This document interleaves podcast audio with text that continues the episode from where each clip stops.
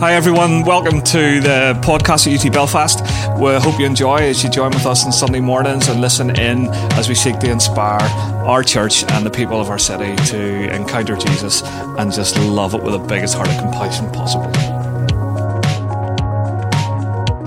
Um, this week, uh, we're on a our collection of talks is a bit like this. We'll come up with a bit of a title and we will wrap it in some way, but in reality, what we're doing is we're getting back to the Gospels and looking at Jesus' sort of ministry, his life, some of the things that he said, and just allowing us to look again into the face of Jesus and the priorities of Jesus. I think that's probably a good thing at this season.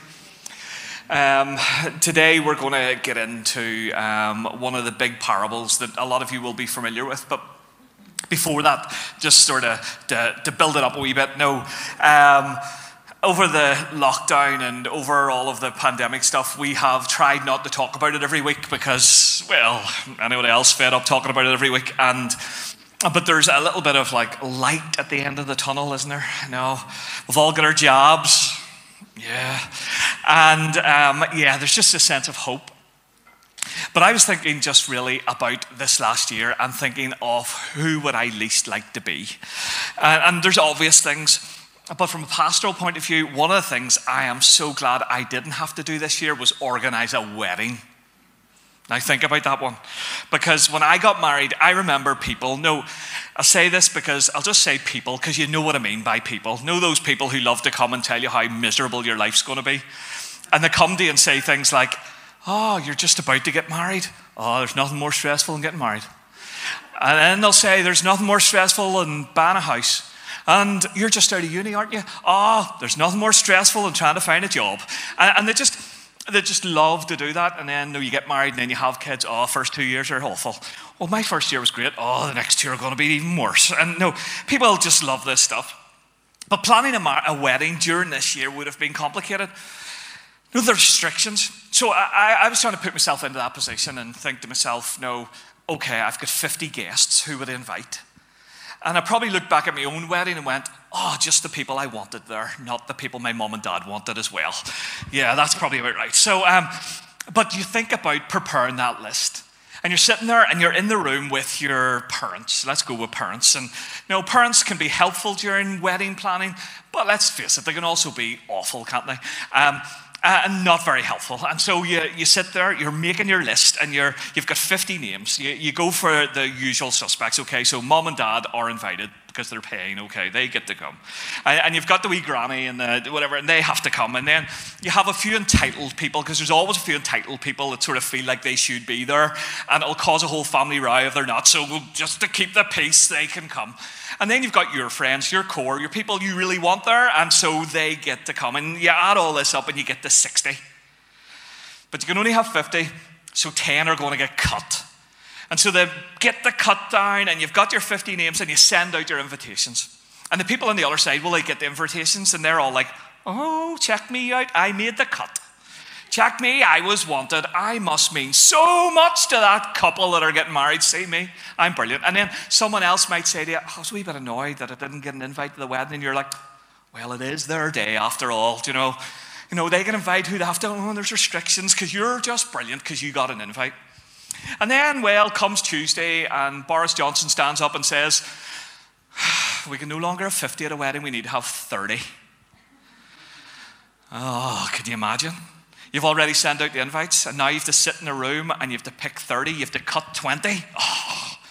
And they're going to know, they're going to know that they are not as important to you as they thought they were. They're going to know that all of a sudden they are not your priority and not your core, and well, that's going to hurt. Well, today I want to talk about a feast. I want to talk about a banquet where everyone is invited where everyone has a seat at the table, where everyone is so valued, so desired, so wanted. In fact, if you're not there, it's just not going to be the same. If you're not there, it's just not going to be the same. It's going to be a party like no others. It's going to have a venue that's indescribable. The Father who's thrown the feast, well, he has limitless resources. And you have a seat at the table. We're going to get to that in a moment. We're going to get to what Jesus is talking about and talking about that banquet and talking about that seat in the kingdom of God. But to set a bit of context to it, I want us to sort of go on a little bit of a journey. And well, we do this, don't we? We go back. And I want us to go back to King David. And King David is the king of Israel. Uh, and he, well, King Saul didn't work out too well, so we'll have King David. No, anybody thinks of Israel, anybody thinks of the Jews, they think of King David, Star of David, and so on. But I want to ask you was David really the king of Israel? And it turns out that he wasn't. He wasn't because David also had a king.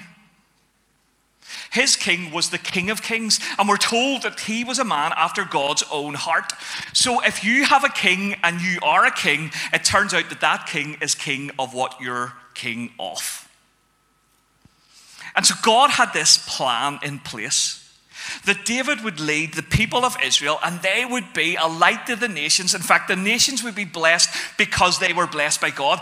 That they would create for them a prayer house for all nations. That they would be drawn, that the nations of the world would be drawn to them because of how God is blessing them. And everybody would know of this God who's the God of all gods and the King of all kings, and that God loves them and wants them and wants a relationship with them. And that was the plan. But Israel didn't step up to the plan. And so, what we see as part of God's plan is that, well, the King of Kings, the King of David, actually becomes a man. And he puts on human skin, fully human and fully God. His name is Jesus. And he walks this earth and when he comes, we're told that when the angel comes to Mary, that he is going to be a savior for everyone. That he's not just going to be a savior for one person or one group of people. He is going to be a savior for the Gentile, for the Jew, for everyone who will ever be born and ever breathe. He is going to be their savior. And Paul picks up on this in Ephesians 2, and he talks about how that there was once you know, this wall of division, and there were these people who were like God's people, that was, the, that was Israel. But, but now that wall is taken down, and in fact, everybody is welcomed through the blood of Jesus Christ into this family and one new humanity. When Jesus comes, there is a new covenant created. And, and we talk about the Great Commission. And if you've been around church any length of time, you will have heard of the Great Commission. But really, we should look at the Great Commission as the Great Covenant or a new covenant. Because what is happening in this moment is in Matthew 28 18 to 20, we read, Then Jesus came to them and said, All authority in heaven and earth has been given to me. In other words, I am God. And then he says, And here's part of the deal of the relationship of God and people. Therefore, go and make disciples of all the nations, baptizing them in the name of the Father and the Son and of the Holy Spirit, and teaching them to obey everything I have commanded you.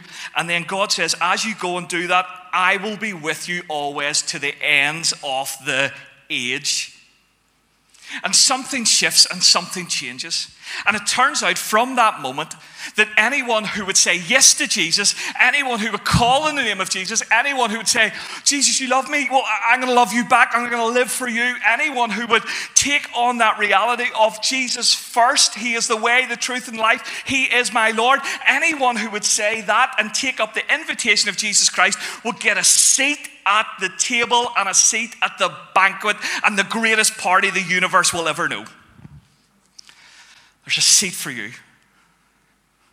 it's reserved for you. Now, Jesus picks this up in Luke 14, 7 to 11, and, and 15 to 23. I'm going to read through this. And Jesus at this moment is in a, a room. He's filled with, um, no, people who've been invited to this, like, chief Pharisee's house. And another way it's nice to get invited somewhere, but some people love to like name drop and, oh, well, I got invited to their wedding, I got invited to their party. Well, in this context, it's a bit of a like name drop. We're at his house. And well, Jesus, he noticed, we read, that how the guests picked the places of honor at the table. And then he told them this parable. When someone invites you to a wedding feast, Do not take the place of honor, for a person more distinguished than you may have been invited. And if so, the host who invited both of you will come and say to you, Give this person your seat. Then, humiliated, or in Belfast we'd say scundered, you would be, you will have to take the least important place. But when you are invited, take the lowest place so that when your host comes, he will say to you, Friend, move up to the better place. That's good. Then you will be honored in the presence of all the other guests. For all those who are exalt, who exalt themselves will be humbled, and those who humble themselves will be exalted. And then we read from verse 15 to 23, and I'm using the message paraphrase just to capture, capture the essence of this. Well, this triggered a response from one of the guests. How fortunate the one who gets to eat dinner in God's kingdom. No, gets a seat at the table. How good am I to get that? Well, Jesus follows this up. And he says, Yes, and here's the parable. For there was once a man who threw a great dinner party and invited many. And when it was time for dinner, he sent out his servant to the invited guests, saying, Come on in, the food's on the table. Then they all began to beg off, one after another, making excuses. The first said, Oh, well, I've bought a piece of property and I need to go and look it over. Sorry, can't come. Another said, Well, I've bought five teams of oxen and, well, I really need to check them out. Send my regrets. Another said, I just got married and need to get home to my wife. In other words, my wife won't let me go. Yeah, yeah, I said in the last service that could be true. So the servant went back and told the master what had happened. He was outraged and told the servant, Quickly, get out into the city streets and the alleys, alleys. Collect all who look like they need a square meal, all the misfits and all the homeless, all the wretched that you can lay your hands on, and bring them here. And the servant reported back, Master, I did what you commanded, and there's still room. There's still room. And the master said, the master being Jesus, he said, then go to the country roads. Whoever you find, drag them in. I want my house full. Just going to land that there. I want my house full. Now, when I read through this parable, I don't know about you, but I am drawn to the guys who make excuses of not being there. Uh, and that's probably where I want to go, first of all, in my head. Uh, I just want to, like, oh, no, they didn't come. But what Jesus wants us to see is not the, well, they didn't come, it's the power of the invitation. It's the fact that Jesus wants you at the table. Jesus wants you in the kingdom. Jesus has set a table, prepared a meal. You are so valued by him. He sees you, he knows you intimately, he loves you passionately. He pursues you consistently. He is just on you and loves you and wants you. And He's saying, I want you to be at this meal. I want you to take a seat in my kingdom because if you're not there, it's just not going to be the same. The beautiful invitation of Jesus that He wants you at the feast. Yeah, we can focus on those who didn't come. And it goes a bit like this it's like a wedding invitation. No, it comes through the door. First of all, you think, oh, this is going to cost me a fortune. Okay, it's just me. Um, then, then, you get the invitation. You're really excited. Uh, and you get the invitation, and there's usually like a little save the date. And you stick it somewhere to remind yourself, save the date. And then what happens is the date comes. Uh, and this is the picture here.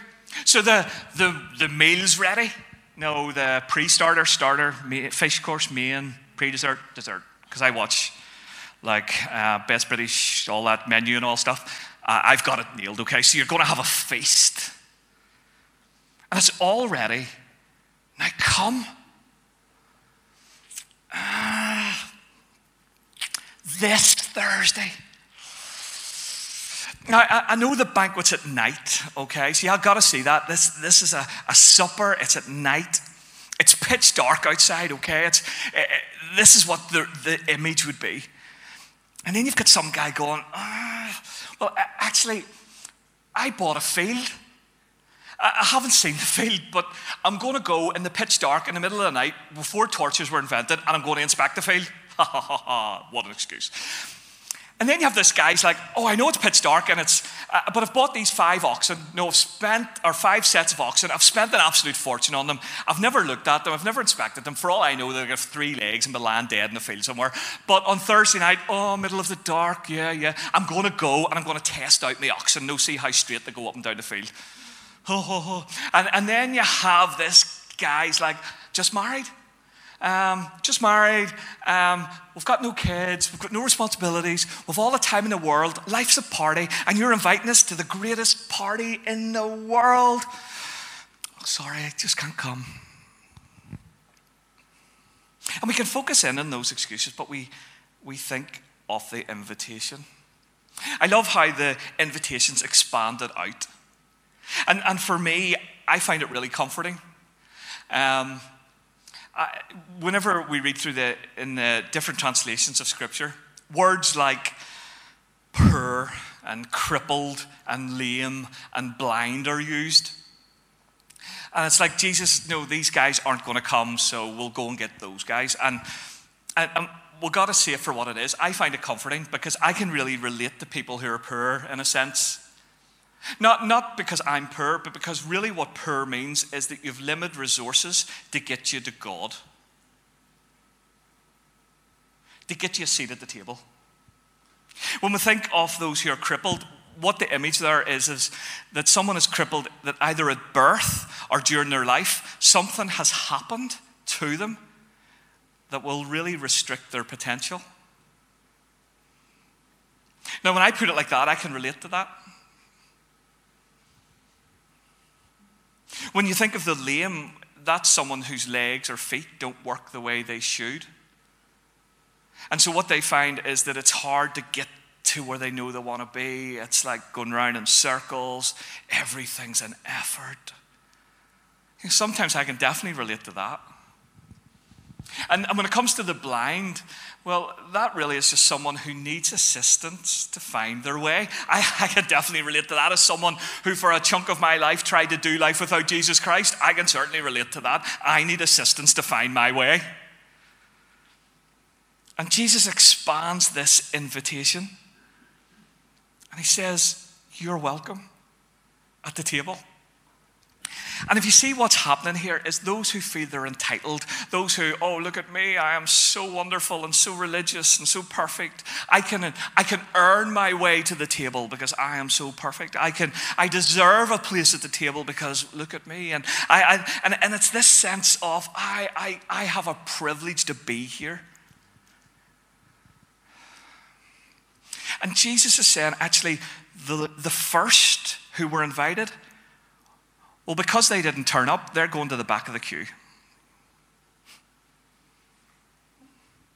And see those people that they have rejected and kept from the table, they're going to the front of the line. The first are going to be last, and the last, they're going to be first. I'm going to let them come. The reality is, it's those who are humble enough to admit that they can't get a seat at the table on their own, those who can't earn their way or don't deserve a seat. It's those who find themselves sitting at the greatest banquet in the history of the world.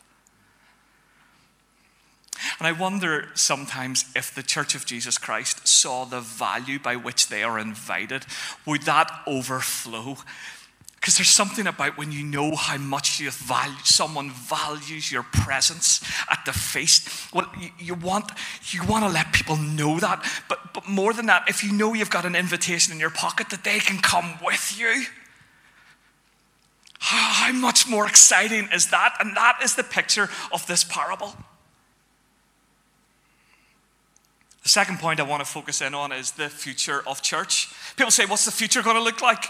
no, What's the future of church going to look like? What's the future of business going to look like? What's the future of society going to look like? Who knows all of that? But I can answer the one about church. What's the future of church going to look like? Oh, people say, oh, well, it's going to be more online, all these things. Uh, who knows? But I know this that the future of church is how does it align us more with the great commission of Jesus Christ? I know whatever it looks like, it has to align us more with the great commission of Jesus Christ, not less. It has to be more about reaching people who don't yet know that there's a seat reserved for them in the kingdom of God. Whatever it looks like, it has to look more like that. Now, we're going to get to the commission, but before the commission, I wonder if the church needs to have a season of confession. And I'm not just talking about our church, I'm talking about every follower of Jesus Christ in the Western culture and society. You see, whenever we read through this parable, just before Jesus talks about the parable, we read about it, didn't we? So Jesus is in this Pharisee's house and he's watching them.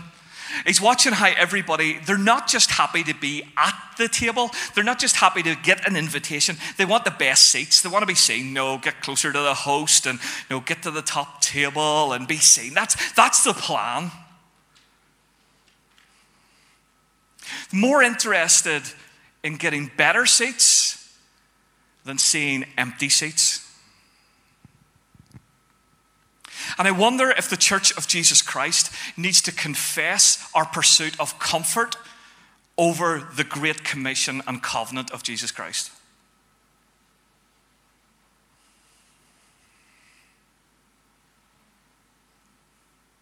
Now, we do see that these guys made lots of excuses.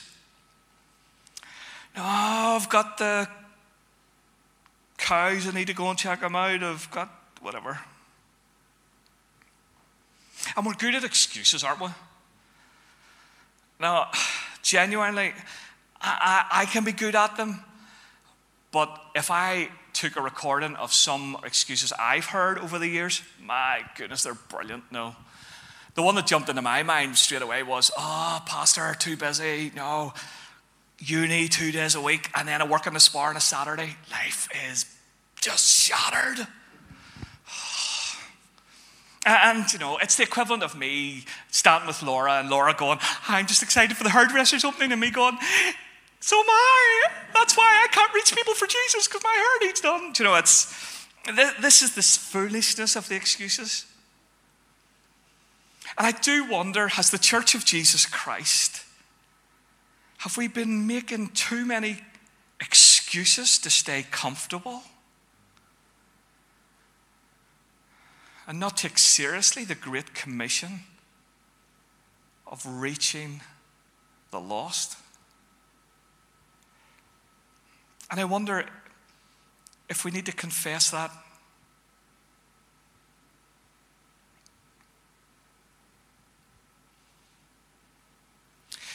I wonder, and I would suggest that perhaps we need to all take some time in our week we need to allow God to examine our hearts and ask Him to show us. It's not for me to judge your heart. I know some people are just so busy with life and all that. We're not talking about that. But have we been too competitive for the best seats at the table? And have we been too comfortable? So I'm going to get to the Great Commission. Verse 22, chapter 14, Luke. Uh, yeah, God puts these things in Scripture so that people like me can stand on the platform and preach. And it says this there is still room. Oh, you gotta love that, don't you? There is still room. Jesus is sending people out, uh, and he's sending the servants out, and they're bringing people in, and there's still room. There's still room, there's still seats available, there's still seats at the banquet for people to come and take their place. There is still room. When I read this, and if you want to get a glimpse into the mind of Christ, he's not happy with empty seats. That's what we see in this parable. That the host of the party, Jesus Christ, he is not happy with the empty seats. See, they come back and say, We'll fill some of the seats. And Jesus is like, uh, But that's not good enough. you got to fill them all.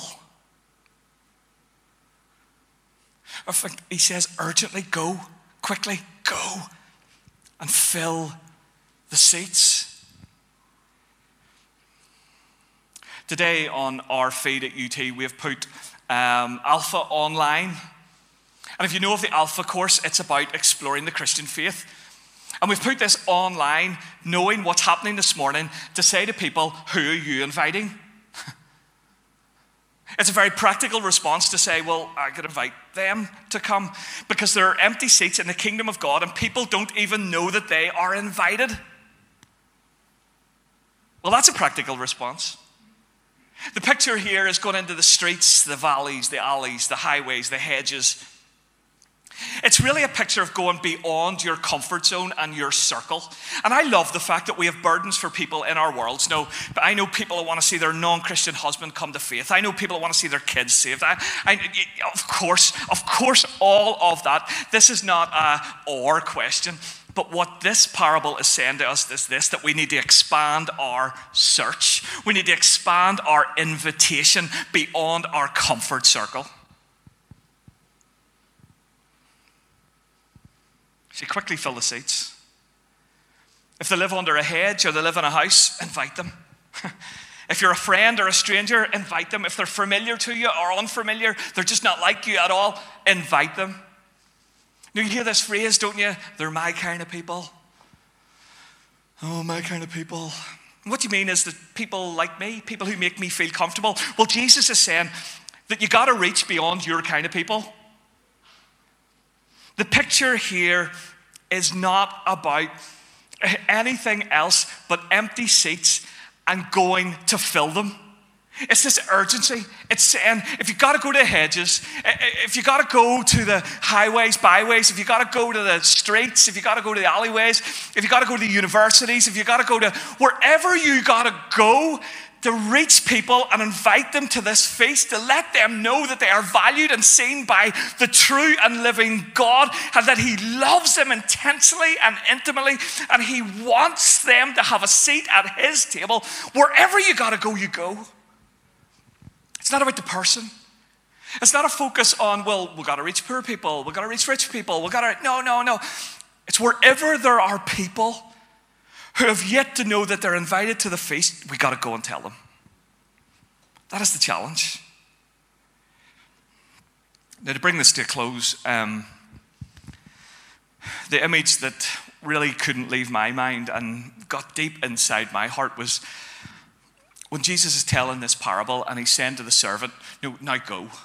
And the servant there is the picture of the church. Now go. Go tell. Go bring. Go invite. And I think to myself of, you know, Jesus is like saying, the church is coming, you know? The church is coming. They're coming to tell you, to invite you. There's, there's, the dinner's ready, everything's prepared, everything's ready. You, you don't need to do anything. I've done it all. All you got to do is take your place. The church is coming. The church is coming with their invite. The church is coming. And you see this in the early church, don't you? People, men and women of faith filled with the Spirit of God, just, yeah, let's go. Let's go anywhere. No persecuted, no beaten, and dying for their faith. And they're like, oh, well, bury him. Let's move on. Let's keep the focus. Let's, do you know, comfort was never in their mind. And they, and they just pursue. And like Jesus, like, yeah, my church is coming. My church is coming. And, and I, I think of the person I think of the person who's losing their business because of a pandemic and they're sitting in a house on their own and they're wondering, what do I do? And, and Jesus, well, he would say, My church is coming. My church is coming because they know there's empty seats. My church is coming. I, I think of the person who is, is just like in a marriage and their, their husband is just like a monster, and they're like, I, I don't know if I can take another day of this. And well, Jesus' heart is, don't worry, don't worry, my church is coming. I, I, I think of the, the, the kids who, who just, know, are unseen and unforgotten in their homes. And it's like, Jesus, don't worry, don't worry, kids, don't worry, my, my church is coming. Think of the people in our city who wake up every day like Stephen Nolan and say, There's a hole in my heart and I, I want to believe, I want to know. I, and Jesus, like, don't worry, my church is coming.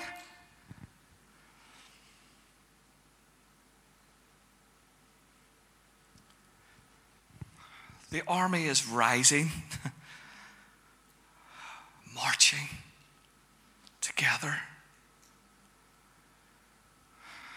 We're just coming to invite you. We're coming to invite you out of the overflow. We got the we, we got an invite. We, we're going to be at the seat. You know, the enemy comes and tells you you're not worthy to sit at the seat. Jesus, like, what? it'll not be the same without you. He's always about the unworthy bit. But Jesus is always about, but I've made you worthy. Come on, take your seat. Well, well I've got a seat, and I invite you to take yours. The church is coming. He finishes with compel them to come.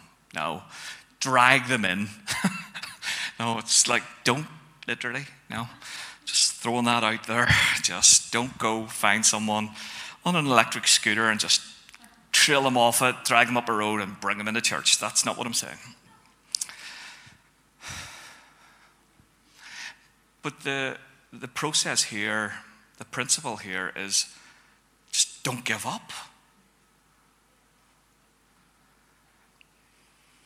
And I, I think there's people in my life, if I'm being honest, I thought, I don't know if they'll ever get it. And this parable just reminds me well, Stephen, just don't give up. Just try something different. Just, just do something, but just don't give up. But while you're not giving up there, make sure you find somebody under a hedge, or somebody in your office, or somebody in your uni, or somebody in your school, or somebody in your work. Just find someone who you can let them know that they've got a seat at the table of the greatest party that will ever be thrown in the kingdom of God.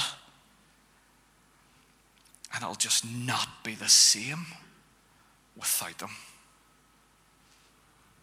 Can we stand?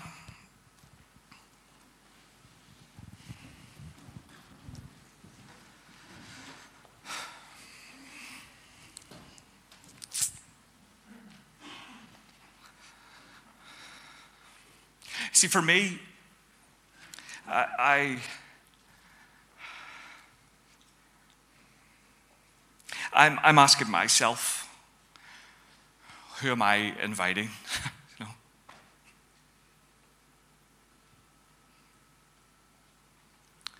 and, I, and I think this is a moment for you to ask yourself, who are you inviting? Who have you given up on that you just need to try something different? I'm going to find 10 Christian friends. I'm going to ask them to pray for six months. I'm going to ask them to pray and pray and pray until I see a breakthrough. I'm going to try something different. In fact, it's been 10 years now, if I'm being honest, since I've invited them or asked them or encouraged them or spoken to them. Maybe something's shifted. Maybe I'll just go back and revisit that. No.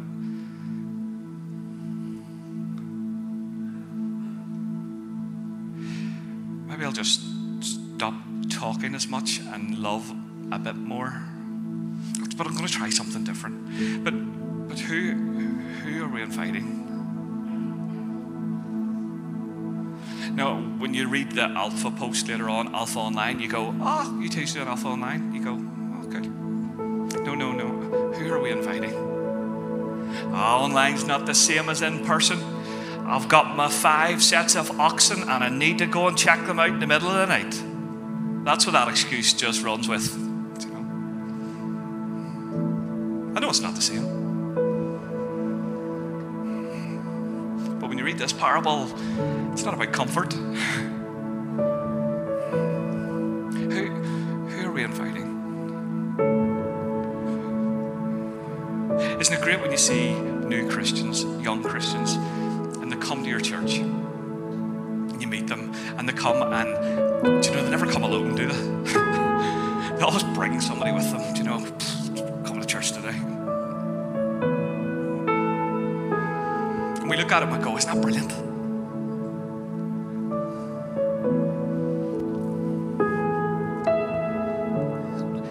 And could it be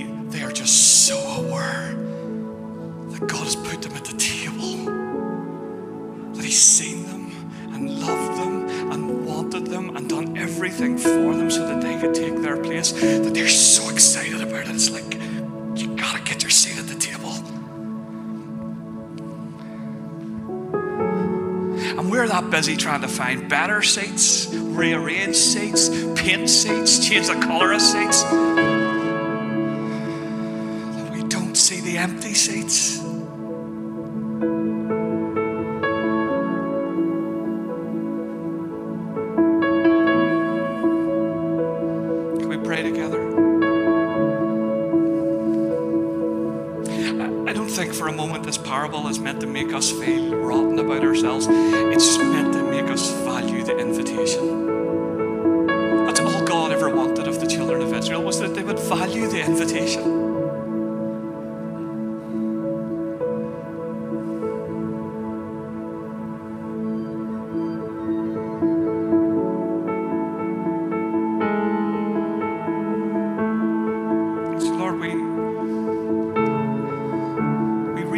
The invitation.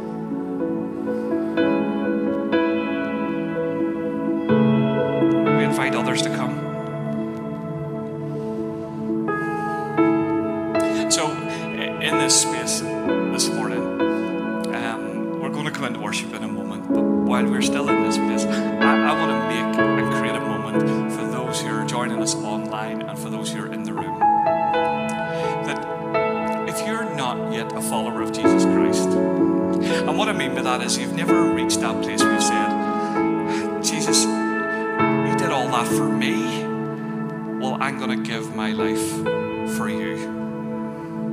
I, I'm going to give you it all. All the stuff uh, I'm worried about, all the stuff I'm happy about, all the stuff I love, all the stuff I hate. I'm just going to give you it all. And I, I'm asking you, Jesus, that you would help me live every day my life trying to work out what that looks like. That's what I'm going to do. And, and if you're in that, in that place today and you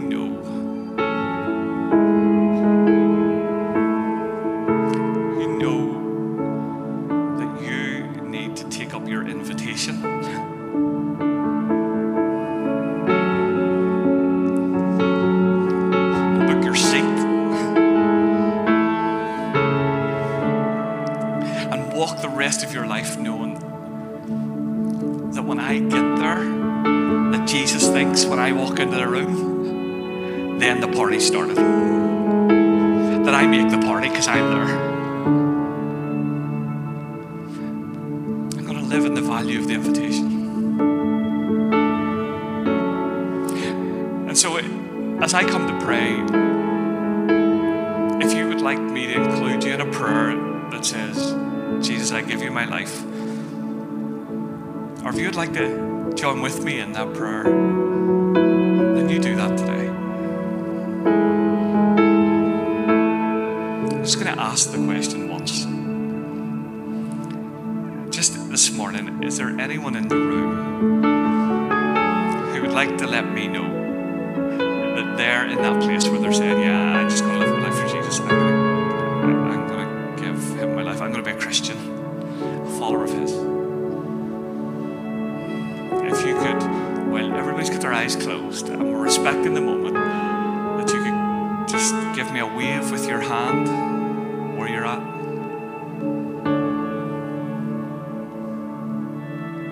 attention.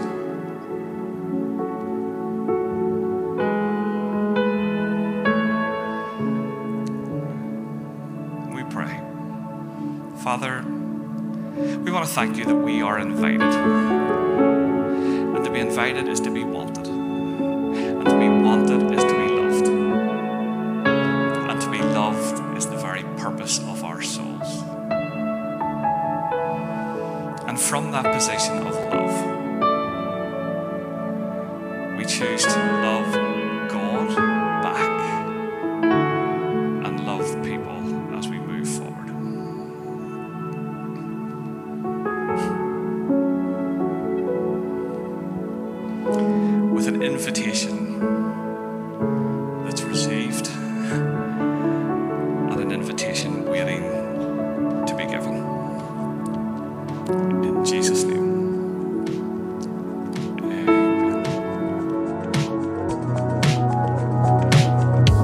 everyone, thanks for listening in on our Sunday podcasts. Check us out on our Facebook, Instagram at UT Belfast.